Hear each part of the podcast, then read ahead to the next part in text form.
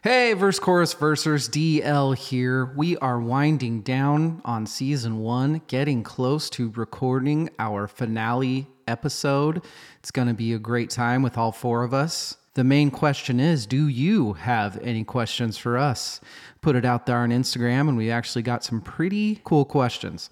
So I'm putting it out on the pod too. Do you have anything for us? Write us at contact at versechorusverse.com or DM us on Instagram at Verse Chorus Verse Pod. We will answer them. We'll answer almost all of them. Some of them I've gotten we won't answer, but if you are at least semi well behaved, we will. Thank you, good night, and good luck.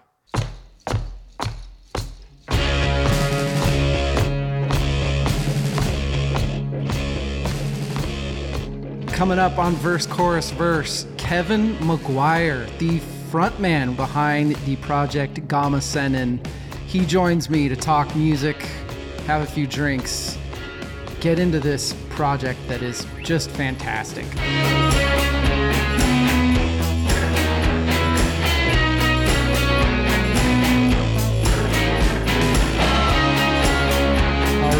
Welcome to episode 39 of Verse Chorus Verse. I am DL, introducing you to Kevin McGuire.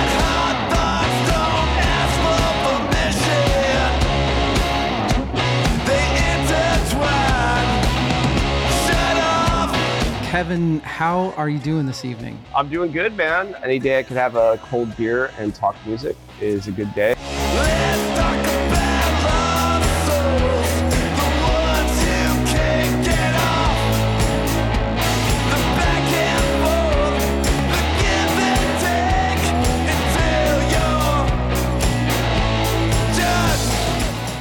Got a beer. I've got a beer. You, you got something to smoke, and you've got a hockey fantasy draft in a couple hours. I do. I'm actually with my buddy Brad, who plays bass in the Bronx for years. Okay. I'm pretty good at that stuff because I like mindless math, Stats and brain puzzles. You know, it's and I like to play like fantasy football. I don't even like football. I'd be on the road touring and I would destroy teams, or at least in 2020. I don't count last seasons as seasons, really. You know, they, everybody gets an asterisk for last year.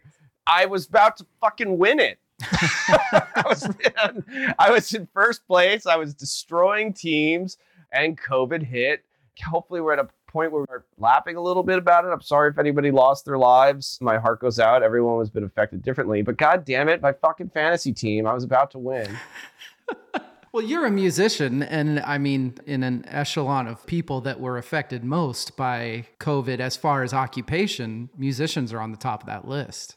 Yeah, I'm also a concert touring technician. So, like, I've been a roadie my whole life. I used to play in this band called Alternator, and I had another band called Alarma. I was a kid.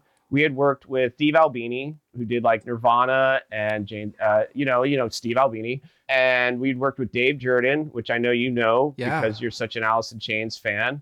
And we had worked with Dave Catching at the Rancho de la Luna. It was very close to after the time period that Fred Drake passed away. And you can watch all the history of Rancho de la Luna on like, you know, the Dave Grohl Ro- Sonic Highways, I think it's called. And there's a lot of stuff. Dave's a great guy, and a lot of great records have come out of there over the years. And they really created kind of a genre. So I had that band, and then I had this other band called Alarma. And Alarma is basically like the first generation of this project, you know? Yeah, it's on Bandcamp. A couple songs are on Bandcamp, and they're good too. They're a little you. more rock rock.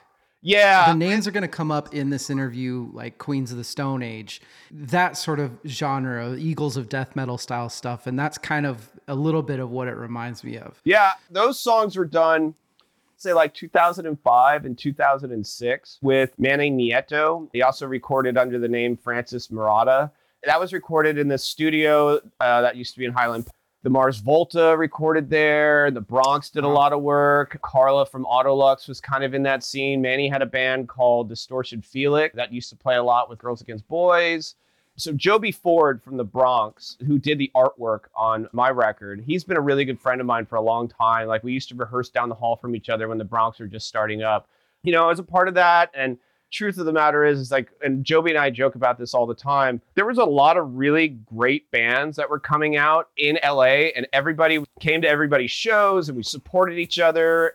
Uh, Silversun Pickups were kind of like the last of my generation of that. Yeah, and the ones that really they took off. Like, yeah, I don't know what it was about them that, and I'm not saying they're bad or anything. I'm just saying I don't know what it was about them that they got huge. Well, like, kind of out of nowhere.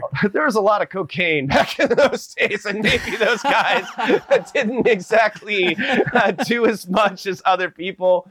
But you know, we all used to have a really good time back in those days, and my hat is off to anyone that could have survived those years. uh, but at that time period of my life, it wasn't really, you know, I was a mess, and I had a bad relationship. And at this time, you would have been early twenties, right? Twenty-five, yeah, 20, yeah early. So- and I was yeah. married to a Japanese girl for a green card. All this, so much broken stuff. And I'll, you know, this will all like really make sense and like the concept of the album. I was trying to get the version of Alarma going. We were doing shows with Quee and the Burning Brides. Uh, we played a show with Gaslight Anthem. Uh, The hmm. Bronx took us to San Diego with them, and I've never been a person where like it matters to me. I mean, I wish like we could all be like Led Zeppelin and U2 and we never play with anybody but the original members. But the truth of the matter is, if you have a direction and you're trying to achieve something, you kind of I have always taken kind of the Trent Reznor approach or the Josh Homme approach. And, you know, mm-hmm. it's funny because we're all born on the same birthday.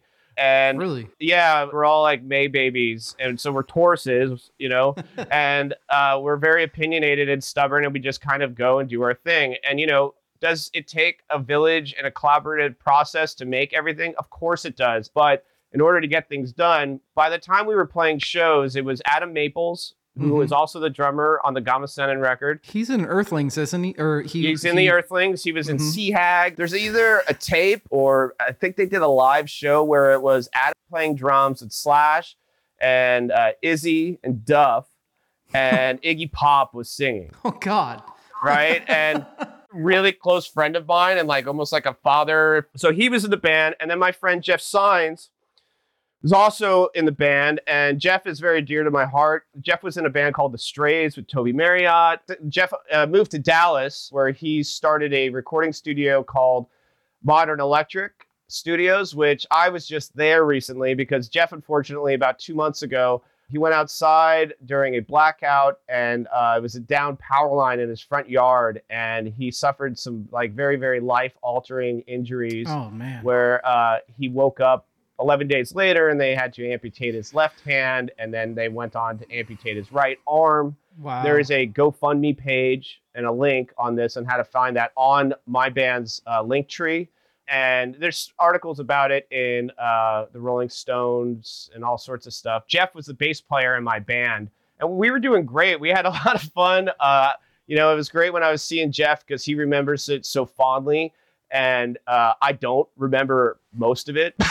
so, and I got an opportunity through doing my the tech work that I did to go on the road with some big bands, and I was I would be working on like big award shows, like the Grammys, the VMAs, and things like that. So it was hard to start being a human being and being a musician. You know, like I was yeah. kind of like a one eggs one basket type of situation, and I had to make decisions in my life that would allow me the ability to be a human being. And then I always said, if I got, once I get my life settled, I'm going to do the thing that I've always wanted to do.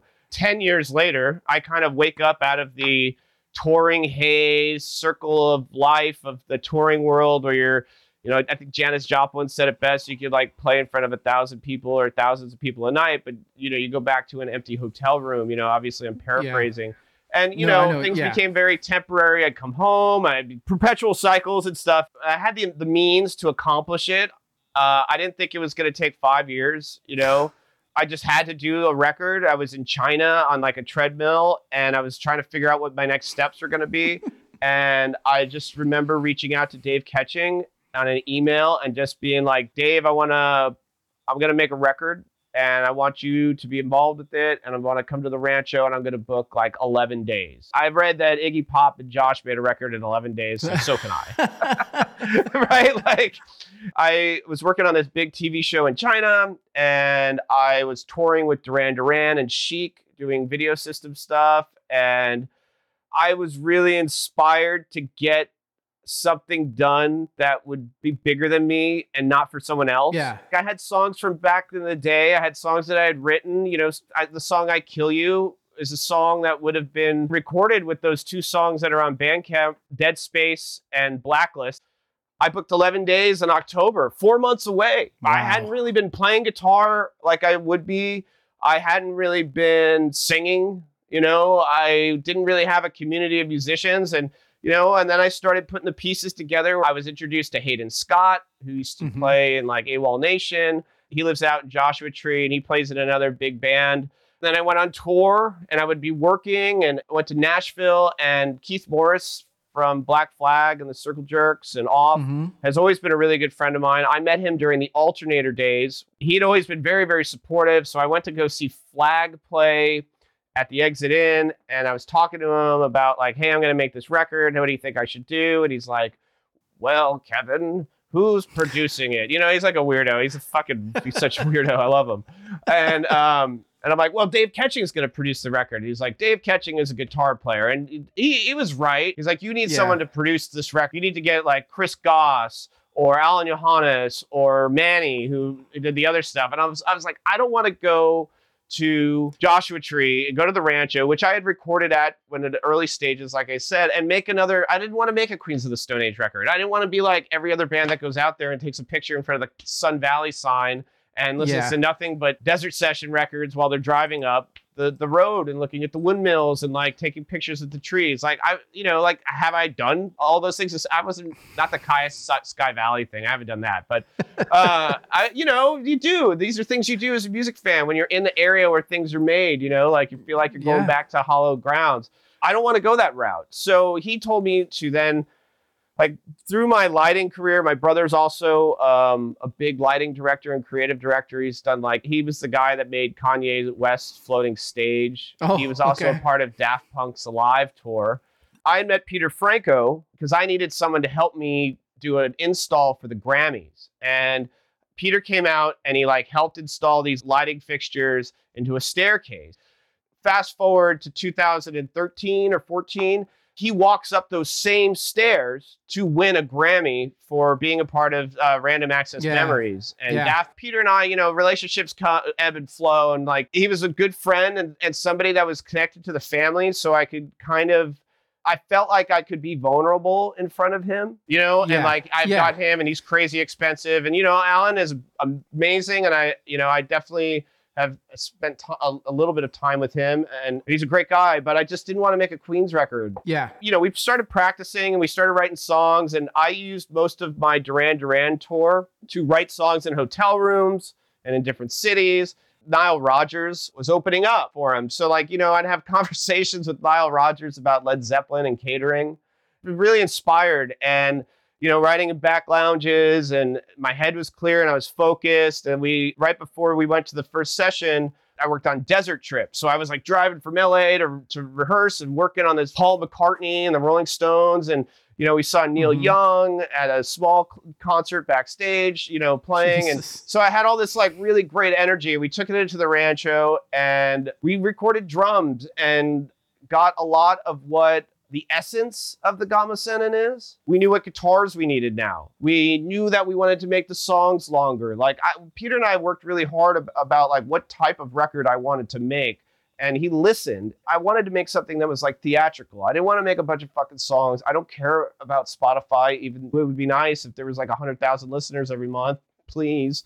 But you know, like I wanted to make something that was for me because the end result was to take the record out of this vinyl sleeve and light a joint and put it on on my turntable. Because when I was younger, Mhm. it was all about like whether the vice president of BMI was going to like my record and it would give me ulcers and I couldn't focus and like it just wasn't working. So it wasn't about anything else other than like I have a career, I'm going to use it to make something out of it. And, you know, that journey, it took a lot longer than I thought it was going to, which is fine. You know, I was able to work with a lot of really interesting people and characters and really get things like we recorded V drums first. Then we recorded like scratch ideas Oh, yeah. over it. So like we worked really hard on on on making the things sound bigger than they were. And at one point we realized we weren't going to get the bass that we needed out there. So we put the bass on the shelf and then Peter was like, "Okay, well the first person we need to bring out on this record is Chris Caswell." Now, Chris Caswell is Paul Williams' musical director. And if you know anything about Paul Williams, he's the head of, I think, ASCAP, and he was in my personal favorite movie ever, The Phantom of the Paradise, which happens to be where Daft Punk gets their helmets, right? And like my brother is in the BBC documentary of Daft Punk and making that record, and he interviews Paul Williams. Wow. Chris also, his big claim to fame is he wrote a Muppets Christmas Carol, and he was the original piano on the 70s Muppet show. Whoa, re- wait, he wrote the Muppets Christmas Carol? Yeah, Like the yeah. music? Like the movie. Holy shit. Mm-hmm. Didn't he play keyboards or something like that for Daft Punk? He did. And the reason why he played keyboards is because Daft Punk, such a Paul Williams fan, they called Paul Williams, and Chris came and played on the record. Now, Wow. you ask Peter, Peter will say that, you know, he basically wrote Get Lucky. Probably started with his first jam, you know, but the everybody gets paid, so that's how writer credit works and you hire you hire, right? So he comes out and we do like 50 second mark and we kind of start realizing that keyboards were going to be like a really big thing on this record. hmm And it went from me and my guitar player and Dave Catching maybe playing on a track or two to it's like a beast I had to feed, right? It is one of the things that I love about this album. And I think one of the things, like you said, that you didn't just want to make another fucking Stones album. And I think one of the things that really sets this apart, the kind of, it's a lot more journey esque with your keyboard work and almost a little bit of a Doorsy vibe sometimes, which Yeah, is yeah. just the complete opposite. But it's still, it blends together so well. Thank you. You can tell that keyboards and the Korg work or whatever they're using must have been a huge There's a lot of stuff this. on there. I'm a big fan and believer. Like I've done a lot of all sorts of bad things to myself over the years, but the, the one thing that's always helped me in certain time periods when used correctly is the power of certain psychedelics. Yep. When I was on tour with Duran Duran, I was sitting backstage one day and like I was um, came home from a tour and, and my fiance at the time, like it was not gonna work. She left. I go back out on the road. The first leg of tour, I'm like a guy that's excited about getting married and not playing music. The second leg of the tour, I'm a single guy that just met now my girlfriend, Serena, who I love very, very much. And, you know, I couldn't have done any of this without her.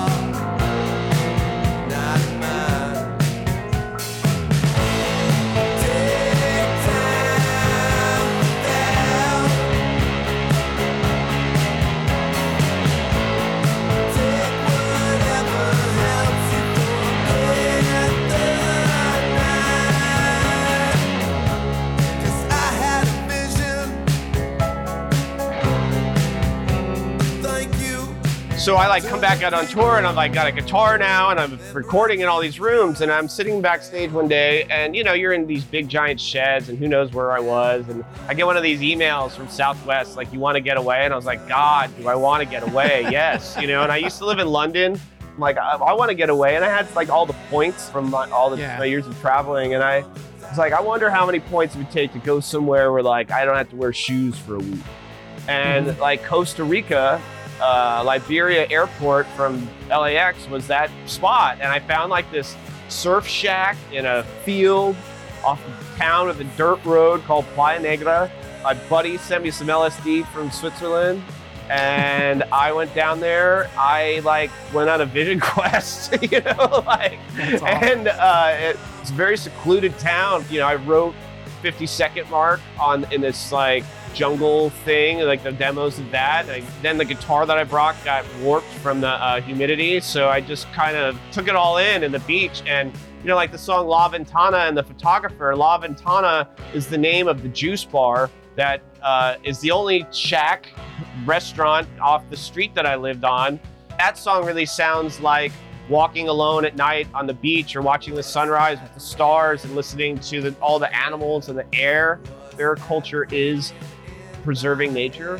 I tried to put my journey into the record, and that's why like it says Act One, Act Two, Act Three, and it doesn't say sides on the rec- record because it was Mhm. supposed to be destroying an old version of yourself. Every one person has a choice between A or B to C. One of the things that I love about this album that another thing that you don't get anymore and that you don't get from things like Spotify and, and that sort of thing is if you put this album on, if you listen to the vinyl as you should, there are many times where you don't know what song you're on anymore. You don't know when I Kill You stops and when the next song starts. There are multiple times on this album where the songs blend together. Artists don't do that anymore. Thank you. I I mean that. Thank you very much. Cliche question here, but uh, influences. Who do you consider to be your influences? You know, I was a big fan of Nirvana and Alice in Chains and everything. I was 14 when Kurt Cobain killed himself. So, like, bands that I really, really loved and the records that I listened to were Nine Inch Nails Broken. Mm-hmm. I used to, like, walk my dog and listen to that record on my, on my CD Walkman. The dog knew where to sit down so I could smoke pot. you know, like, and I was like 13, you know, or 14 years old. And, um, you know, I kind of was in that, you know, when Radiohead started making OK Computer, and, Mhm. you know, I really liked Miles Davis' Bitches Brew. Did I like punk rock music and metal and stuff like that? Of course I did. But at a certain point, it just didn't go anywhere for me. And Yeah. like I like Miles Davis sketches of Spain and the Maya Mahavishnu Orchestra and John McLaughlin and John Coltrane and Jimmy Smith and Kenny Burrell and Bill Evans piano work. So, you know, I So you do have a lot of jazz influences. Oh, 100%. Yeah. I mean, I'm not a jazz guitar player. I learned how to play guitar from Nirvana songs and Smashing Pumpkins songs. But even Mhm. the Smashing Pumpkins were like, you know, they were like a prog rock 90s alternative band. They weren't grunge, they were from Chicago, you know? Every guitar player wants to be in a heavy band, and anyone that tells you any different is fucking lying to you. and um, unless this new generation, I don't know what the hell they're listening to, but I don't like well, they don't play guitars anymore. Back It's in my not- day, we owned our own goddamn skateboards. We didn't have these bird scooters, and there were more birds. um, I like to listen to my jazz records. I like Royal Blood. That was really cool to, what they came out with. But again, that's like a Josh Homme connection thing, you know. which you can tell immediately. when course. some of I those mean- songs, like that comes from Chris Goss too, you know. And you know, for me, I wanted to make a record where you could put it on and it would be an experience, and that meant connecting things together and letting things flow. Because I love. Somebody put a blog up and it was called Written in Blood, and it had like five volumes of it, and it was all horror film soundtrack music. Sirius Satellite used to have a channel called Cinemagic. So I would drive around Los Angeles all the time, or you know wherever I was, and I listened to all this horror music stuff. When you listen to soundtrack music when you're driving, it makes no sense, you know. So there's no rhythm Yeah. to it, and it kind of like you know somebody's crossing the street to tubular bells, like na na na na, you know, like whatever. yeah, where did the name come from? Gama Sennin. You know, obviously, I was going on a journey myself of rediscovery and rebirth. Like even the fact that the Gama Sennin became the band's name, it was like going to be Alarma, and I was going to release those two songs, and I already had a box of stickers, and then somebody trademarked the name, and I didn't know it, so I had to figure it out. And I had always been connected to Japanese mythology, and the, the Gama Sennin is a mountain man that's always surrounded by toads. And it said that if you were to eat his herbs or pills, you would find immortality and live forever. So, like, okay. I have a bunch of Japanese art tattoos and stuff like that that I got. One of them was always a three-legged toad because I had connected to this mythology. You know, the hero's journey um, is a great narrative for all art. yeah. You know, I was a big fan of the Phantom of the Paradise, which is basically the story of Faust. You know, the songs were they kept growing because we didn't just go and record and be like, okay, that's what we got. We would go and record and we take it all in and then we go somewhere and listen to it and put it together. And the first step after the rancho, we went to John Avila's house. Now, John Avila was in a small band called Oingo Boingo. um, he wrote Which I love, by the way. Yeah. Like I've I've loved them for since I was a kid. Of course. I mean, it, Yeah. I, I mean, of course, it's Oingo Boingo. I mean, Yeah. basically, when we were at the Rancho, Peter set me down one day, and he's like, "Look, man, we're not going to get bass. We're going to find another bass player. We're going to get, we're going to do this later. We're going to get drums. We're going to get vibe. We're going to call Chris Caswell, right? So that's the recording process. And then, like, I go home, And I call Joby, who's a big part of this journey. Now, you know, Peter, first off, is now a five time Grammy Award winner, fresh off of winning Grammys. So he's like got some swagger to him. And he's like, we want to get Lee Sklar or somebody else. And I'm like, who the Lee Sklar? You know, he's, you know, I don't know if you know who he is, but he's like got a giant beard and he is amazing. Yeah. But like, like where do you think the money's coming from? you know, like I'm not Daft Punk. I can't like open a pop-up store and make two million dollars this weekend. I got to go back on the road and come back and do this. Yeah. You know, I didn't know this, but John Avila had produced all of the Mariachi del Bronx records. So I called Joby and I'm like, I need a bass player. He's like, best musician I know is this guy John Avila. Reach out to him. And do I know Oingo Boingo? Of course I do. But did I know that John Avila was the bass player of Oingo Boingo? Absolutely not. So when I reached yeah. out to him, he was just another guy to me. And yeah. I uh, was like, hey, man, I got this thing going on. Here are two songs that I've done before. And Joby said that you're the guy. He's like, yeah, man, I'm the guy. I love your music. Come on over. And I went over, and John's got crazy stories about like recording Dead Man's Party in the same time that Prince was recording Purple Rain, and they played basketball together, and like we've Jesus. gone on.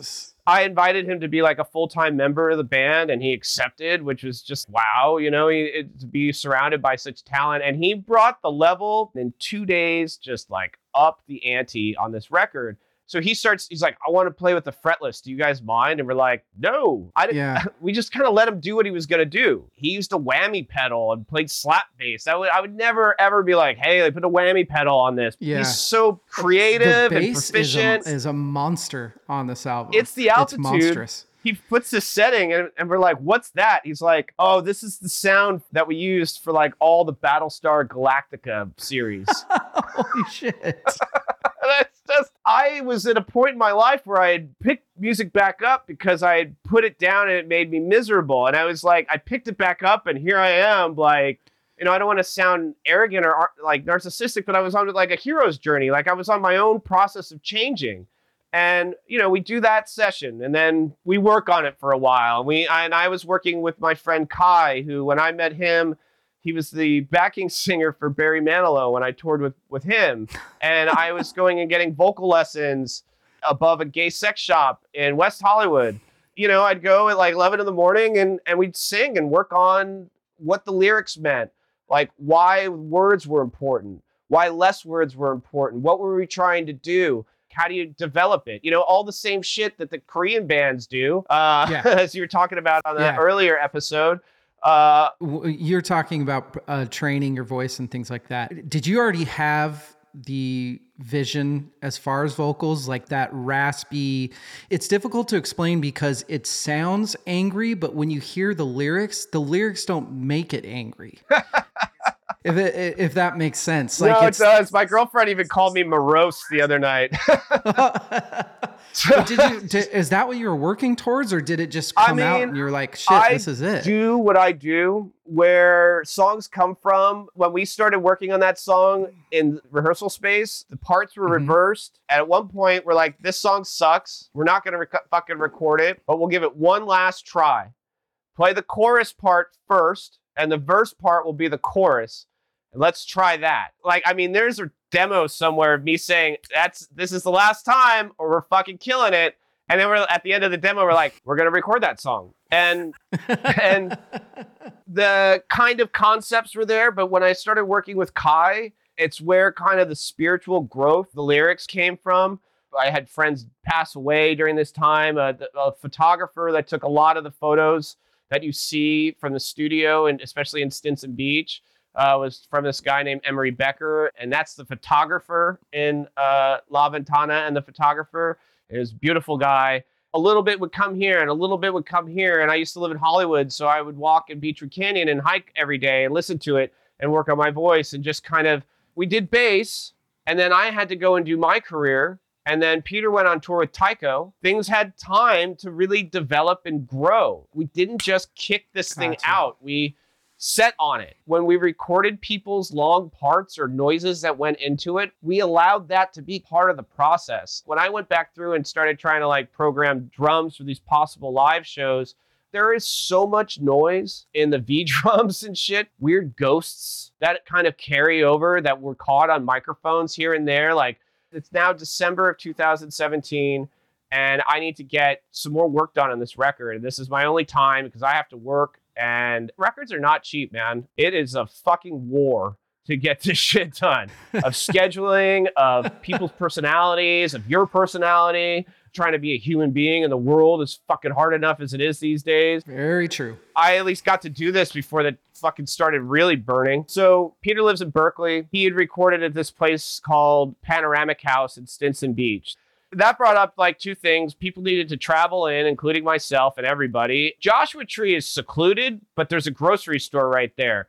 Stinson yeah. Beach, there's no fucking grocery store. So, you know, you know, we had my dog Diego that was there with us, and the first thing was was to have Chris fly out. And now we have our bass and drums and scratches, and he's got his notes. You know, the piano's recorded there. We allowed it to kind of get weird. That lines alone, how it starts, he plays the the mellotron, but in order to make the octave drop between I Kill You and the next song, we had to get from this note to this note. Yeah. When you know you're going to do an interlude, but you don't know how it sounds yet. Well, I grabbed the pitch shift and wobbled it in and out in time and then dropped it. And we did that drop three ways. So it wasn't like that was like two people working together on it. Now, I am not a fucking keyboard player.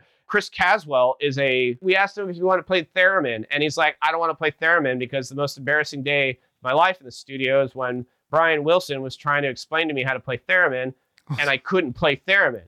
and God, you know, we'd work really hard, and we'd be in nature. We walk around, and and you see a lot of this big magical house and in, in the liner notes uh, mm-hmm. of the of the album, not of Spotify, because Spotify doesn't do that because they don't really yeah. respect music. They just want your goddamn money. It's very true. Don't forget to download and like because we're yeah. probably on Spotify right now. And follow the Gama Sennin, please. At the Gama Sennin. yeah, right. Um, La Ventana and the Photographer, this really short little ballad song that was going to make the record, but we had to make it fit. And Chris started asking me to play guitar with him while he was recording Whirly or something those two instrumental sections mm-hmm. are the beginning and end the book that bookmark that song they started yeah. as just chris and i one take together playing you spend so much time on all this stuff you're going to make a narrative about it so it became yeah. this kind of like i kill you lines alone without it's the altitude it means something and then you have to put the other record on and it's uh, trigger finger like a wake up and then this floaty space and got it made and then you flip the record over again and it feels like you're leaving I'm a decent guitar player. I, I could pat myself on the back about a million other things. It shouldn't be my guitar playing. I had called Dimitri Coates, who was in the Burning Brides that Alarma used to play yeah. with, and we used to party with back in the day. And he's in a band called Off with Keith Morris. Dimitri is a, a, amazing guitar player and a talented man. He worked with Mark Lanegan. He's toured with yeah, he's yeah. toured with played with Chris Cornell, White Stripes, I think. Yeah, just a ton of yeah. Great guy, talented player. And I called him at the last minute, and I was like, "Look, man, I need a guitar player for a session. Can you fly out?" So I gave him the songs. So mm-hmm. he just goes through and plays, and you don't really have to worry about cleaning it up so much. We got our sound, we're kind of slow going through it, smoking weed and having fun, and and then we get this call from the studio manager, John, and he's like, listen, man, City just said that they're to roll blackouts. So at any point, power could shut off and it'll get turned oh, back shit. on whenever. So instead of like spending a lot of time, like we just did, making sure we had the right synth sound or whatever the hell we were working on, all of a sudden it became like get it done, sloppy and quick. And the sound mm. that we mm. have going, we're going to use for the whole record. And, you know, Dimitri is such a talent that would just be like, okay, next song. It, it goes like this. He even said he didn't even listen to the songs that much when he showed up. So, and that's what we wanted. Every time we went to someone, we wanted to get their first listen and get like the rawest version of them. I grew up listening to soundtrack music. Blade Runner soundtrack is one of my favorite pieces of music next to Miles Davis' Bitches Brew. Nice, nice. Yeah, Vangelis is one of my biggest influences as well. I like Lee Ranaldo of Sonic Youth. Yeah. These are my my heroes. I just wanted it to be weird and dark and sexy. It just kind of happened naturally. We built it up. We made sure words mattered. We made sure that the guitar parts were great and free flowing we had a really great bass layer And then the narrative of the record came into play as Kai and I would work really hard. You know, this was a big collective project. I hope I get the chance to make another record of this size again. COVID kind of did what COVID did to the world, but it's out there and, it, and it's great.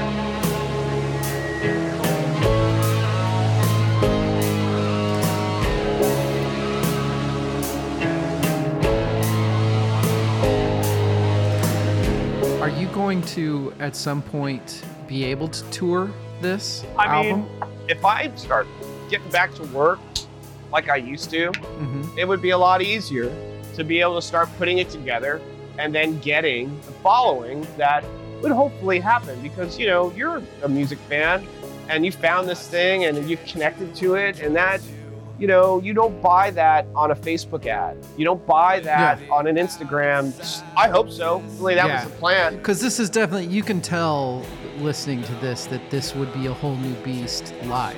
it's like you go back and forth and you do it, and then like when we brought Art Pacheco in, he played with like Robin Thicke and people like that. Poppy guys. Yeah, I mean, you know, whatever, man. Things pay the Yeah, bills. Absolutely. And he did all the percussion work. 50 second mark could be that seven minute opus, not even an opus, just like a, a narrative of your mind, because that was like written in Costa Rica while I was on acid, you know, and it was supposed to be about figuring out the breakdown of your life and then making sense of everything, right? Because that's what the narrative of this record is. And that's why and that guy sent me this message the other day on Instagram about how he went out to Joshua Tree and he was like, he needed to go on a vision quest. And he listened to the record from front to start and it's like found something else in the record. I'll never get that from playing the social media game. And that to me Yeah. means that people are going to connect to it. I may be sitting on a 100 or 200 or whatever amount of records that I still have. And I may not get a million plays on Spotify every day or care, but I know when people do find this, it'll be okay. And like I watched that movie Waiting for Sugarman in the middle of making this record and I was like, this is the scariest horror film I've ever seen in my entire fucking life. And I'm just like, this is my fucking nightmare that I'll be Yeah. doing drywall again. I'll play at a sold out show in my 70s to some country I've never heard of before, you know? Like, yeah. But if that Yeah. happens, I mean, make it so. It's got to be a good feeling that through all that crap, you still you made this really great piece of art that people love. No, it feels good, man. I mean, this got connected to it, and it's exactly the, the journey that I went on. Song by song, like I Kill You, that's about destroying yourself and being angry, Mhm. right? And when I was in Alarma, that time period of my life, I was literally trying to destroy myself. I was Gotcha. angry Yeah. and emotional, and like, you know, and that's what this is about. Like, if everything doesn't matter, who cares? You know, and that type of behavior is a frequency and it's wrong. Lines alone, the riffs of that came from that era or whatever, you know, and you know, Dimitri made that thing like a fucking snake dance. It became something completely different. Well, but the lyrics make it that too. Not just the lyrics, the singing's outstanding on that. Whiskey, whiny, I follow that you do. It's it's fantastic. Well, thank you. That song lines alone is about being trapped in your own house of horrors. You're in the destructive period. You know, like Yeah. I lived in this this apartment and there was this old house from the 20s that was decrepit and falling apart. And like I lived there for like 7 years. I may have saw the guy that lived there in his robe once taking out the trash like totally like the burbs right? And Mhm. eventually when I, I came back from tour or something one time and there was like a corner on the street and it, apparently the guy died and he'd been in the house for so long that his body like became soup and Jesus. they figured out that there were squatters there. The police came to kick the squatters out, and it was this clearly miserable, angry old dude. That wavy song that we were just talking about, how he made it.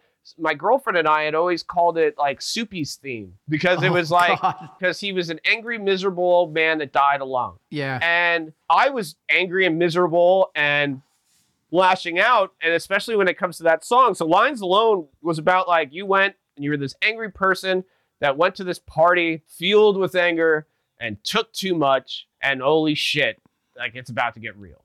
And then you flip it over and it's like without and it's the altitude. That's your other choice. Like if you choose to see what life would be like without all of this nonsense and you getting in the way of yourselves, something will come and destroy the old version of you. And then you could go and get into trigger finger, the things that set you off about how you beat yourself up again. Uh, La Ventana and the photographer about how things always fall apart and why. Like to me, that song is literally tripping balls in Costa Rica, walking naked on the beach. Got it made is get up and get out and like stop, you know, suck you out of that. And let's start talking about your ego. Then premonitions, pen pals, 50 second mark is like mark. the new, you know, that was like the breakup song that I wrote, time to talk and sit down and stop. And that the person had made up their mind. And really, by the end of the record, it wasn't about anybody else anymore. It was about Yeah. I had to stop and I had to put these things down. And why did it happen? The spoken word part. And then, like, the big outro chorus of Have You Ever Been Loved? And that to me was like the big part of my journey is like realizing what the meaning of love was, my bad reactions to it when it was ever presented to me. So it's nice to hear people say it's a journey. I made this thing because I had to make it. Mhm. And when it's connecting to people on a real level, I appreciate it because I really put as much of me into this thing. And again, it's not me, it's we, Peter Franco. The record would not have been the same without him. I have nothing but respect to the vibe that he brought to the record in addition to every single person that played or helped me with the art or took photos or cooked a meal or all these things, you know. And there's like a picture on the wall in the master bedroom in Stinson Beach where like it overlooked the whole beach in this picturesque place, and then the photos are in the inserts. If you want to be a better musician, you know, you have to be a better human being. A lot of musicians, myself included, especially of my generation, we were brought up on like all the good ones did a ton of drugs.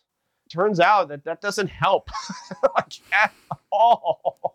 you know, like it just doesn't get it done. You know, it's hard to be waking up angry. Our heroes, because I'm pretty much the same age as Yeah. you, and our heroes were making pretty angry music back in the early 90s, but look at how long that lasted before they all died. Dude, I mean, you know? look, Pearl Jam is a great band, but we're fucking stuck with Pearl Jam.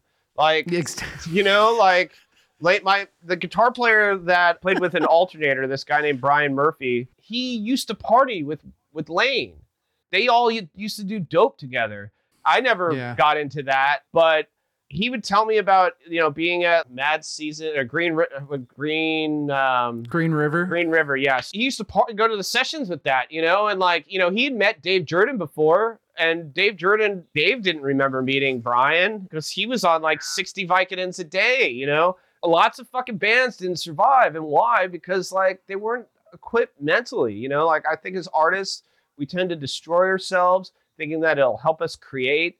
At some point, you don't know when you've gone too far, and if you've gone, if you think you're there, you're probably already too far. I mean, you know, like Yeah. it just doesn't work. Rock and roll's supposed to be dangerous, and I'm down with that. And I think there needs to be a danger, but like we're not all Jack Nicholson. We can't do cocaine for fucking 45 years and like Yeah. make it out on top. And you know, I wish that was the case.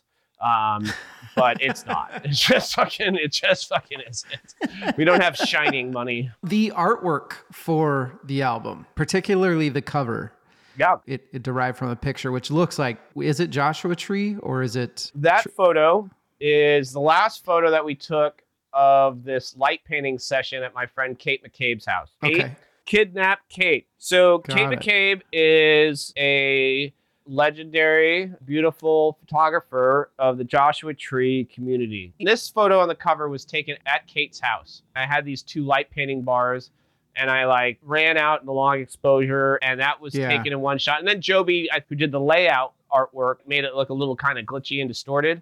But that was a photo taken in real time. You had this whole album, what each song is about, but you talk about a song like I Kill You, which is sounds like it's much older than some of the other ones on the album. With a song like I Kill You that is that can be upwards of 6 years old, do the lyrics evolve? Yeah, Did you change them a lot? they have to evolve. I think it's done when you send a mix and really when it's mastered, you know? So like The worst conversations I've ever been in creatively is when I go, oh, no, no, it has to be that. Ah, I wrote that song at a different time. Finding your niche and how to make things work, like, I wrote that song like it came out that day. Things grow and they always should. you went a lot through the hopeful future of this and if you'd be able to tour with it or not. Future wise, as far as projects, are you looking at anything else? Are you still hoping to continue with this and and touring with it at some point? It's like Austin Powers, right? You got to get your fucking mojo back. 20, 2020 was a fucking. Whoo! It's like Yeah. there's no point in therapy anymore because these motherfuckers don't have the answer, you know?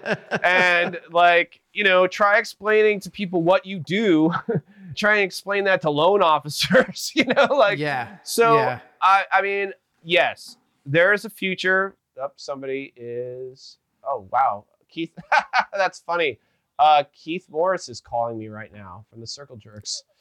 Oh, wow. Yeah, uh, Not bad. It's all good. Yeah, Keith Morris is calling me. Uh, so I will answer that later. Um, well, we're trying to put on a benefit show for my friend Jeff. Keith is one of those guys. You know, he's you know the last time I ever played on a stage, Jeff was my bass player.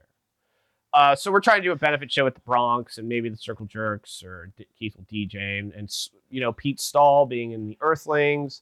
You know, raise some money for him and his family as a two-year-old. And uh, Didn't you say there is a is there a GoFundMe or something like that? yeah, it's Do you in know- my do you link know in the link is? tree. There's a um, there's the uh, support Jeff Signs Recovery Fund in my link tree. Awesome. Go there, and or you could go to at Fashion Before Friends. That is Monica Cooper's uh, Instagram page. Uh, she is his fiance. I think I've got it on here. It's a meal train. Yep, that's it. Um, But Fashion Before Friends is uh, Monica's page, and there's a bunch of links. So for everybody listening, I found it just going to Gama Sennin's Instagram at the Gama Sennin, G A M A S E N N I N. It's the first thing on the link tree. So if you just go there, it'll it'll yeah, take you directly You know, there. I of course would love it if you bought my record. I mean, I you know, uh, and got the vinyl. But uh, if you were to decide between supporting my band and buying my record and uh, donating to Jeff's fund, if you donate the same amount of money it costs me to send one of these things out, I I will just send you a record if you can prove it to. Um, oh wow, that's very cool. Jeff is a brother of mine. He, you know, we are very lucky to still have him on this planet. I do understand that uh, the past year has been very tough for many, many, many, many different reasons for a lot of different people, and everybody's Mhm. journey with COVID has been uh, unique. If you could share and help Jeff and his family, I'd really appreciate it. But That's fantastic. Of course, I I love to try to help out there, and, and anybody listening, do both. Go to the link tree, give to that, and buy the vinyl. Just do both. I'm I'm telling I'm telling every you know, the people that that for some reason still listen to this. This is a really really great vinyl, and for vinyl collectors, for people that actually collect vinyl, you know how rare that is nowadays. For an album to come out nowadays that actually sounds like it was built for vinyl and the it and was. not It was built for. It was built for vinyl and acid. you can you can tell the second that you put this vinyl on how different it sounds than just going on to like fucking Spotify or something like that. It's a completely different feel. It's a beautiful vinyl. The wrapping is amazing. The liner notes. Best way to word it be to say that this vinyl is so worth your money. It it really is. Well, thank you. I I am very humbled um, and honored for you to say all those things. It really, thank you very much. It, puts a huge smile on my face, and uh, you know, it's Good. it's nice. A, a lot of work went into this, and just getting it pressed in 2020 was like a miracle in itself. And I'm a big fan of Jack White. I'm not just a fan of Jack White musically, you know. Uh, I'm a fan of what he's been able to do for music. What he's done for the industry has been really, really remarkable. I mean, like reissuing all the Chess Records stuff and his Third Man Vault series. I mean, I was a subscriber for a long time until I realized I, I think I had like 90 copies of Ball and a Biscuit from every venue in the entire fucking country. And Yeah. uh, it's heavy, you know, like it- it's a real packaging, you know. Is really hard.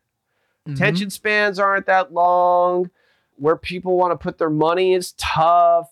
I Mhm. believe in that. From a punk rock ethos of every person in the crowd is just as important as every tech on behind the scenes and singer in the band. You know, they may not get the credit, but without the crowd, there's no show. And without the people that do the show, there's no show. Without the singer, there's no show.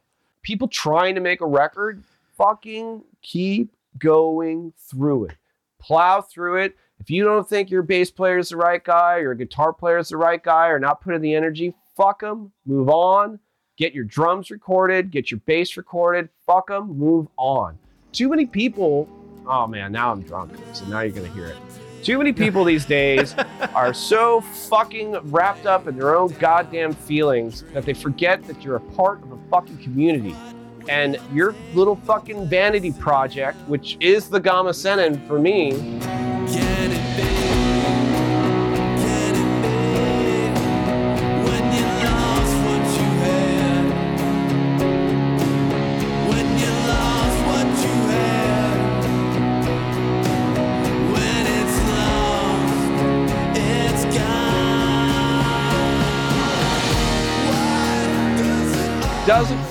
matter if you don't create a community of people that believe in you. You want a participation trophy? Go fucking join an AYSO league.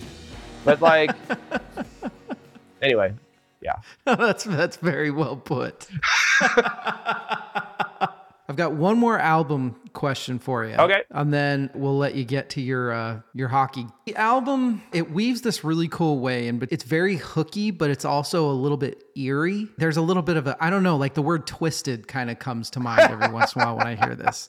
I even compared a little bit of it to the Hollywood era Marilyn Manson stuff. Do you think that that was a vision that you had coming in, or did that just kind of start to birth during production? look, I'll be perfectly honest with you. When I was on tour with Shakira, there were two nicknames for me. One was Shady, and the other was Trashy. and, and they worked.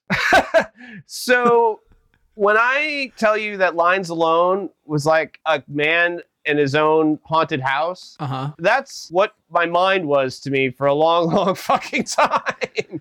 so I wanted to make a record like Grandaddy's Sophtware Slump. Okay. You know, the record as a whole needed a mantra dark, sexy, and driven. And if it sounds dark and twisted, it's really just coming out of me. and Yeah. it wasn't anything. The only intention that was ever set about this record was to do something authentic. If it sounds twisted and dark and weird and it goes to the light and it goes back to the darkness, yeah, man, I mean, I, I think that's awesome. I mean, it's a, the balance of all of that and the twists and turns.